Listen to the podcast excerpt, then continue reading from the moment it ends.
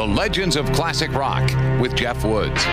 This time on the subject of art and improvisation, Rush drummer lyricist Neil Peart been driving myself in recent years towards being more improvisational. About five years ago, I made an instructional DVD just on drum soloing, and in it, I defined myself as a composer.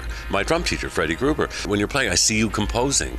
And when I performed a solo, it was very much composed with variations among the pieces, but very much it was composed like a piece of music, a song.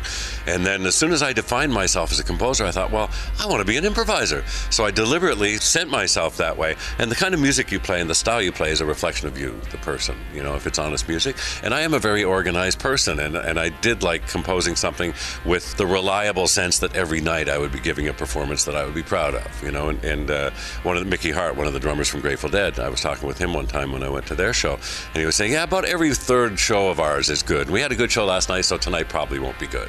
And that's when you're dealing with the biorhythms of being a human being. Of course, you can't have that spark of improvisation every day, but I worked on it and worked on it, pushing myself into having like the first half of my solo is improvised now. Join Neil Peart and I for a brand new conversation on this week's hour-long Legends show.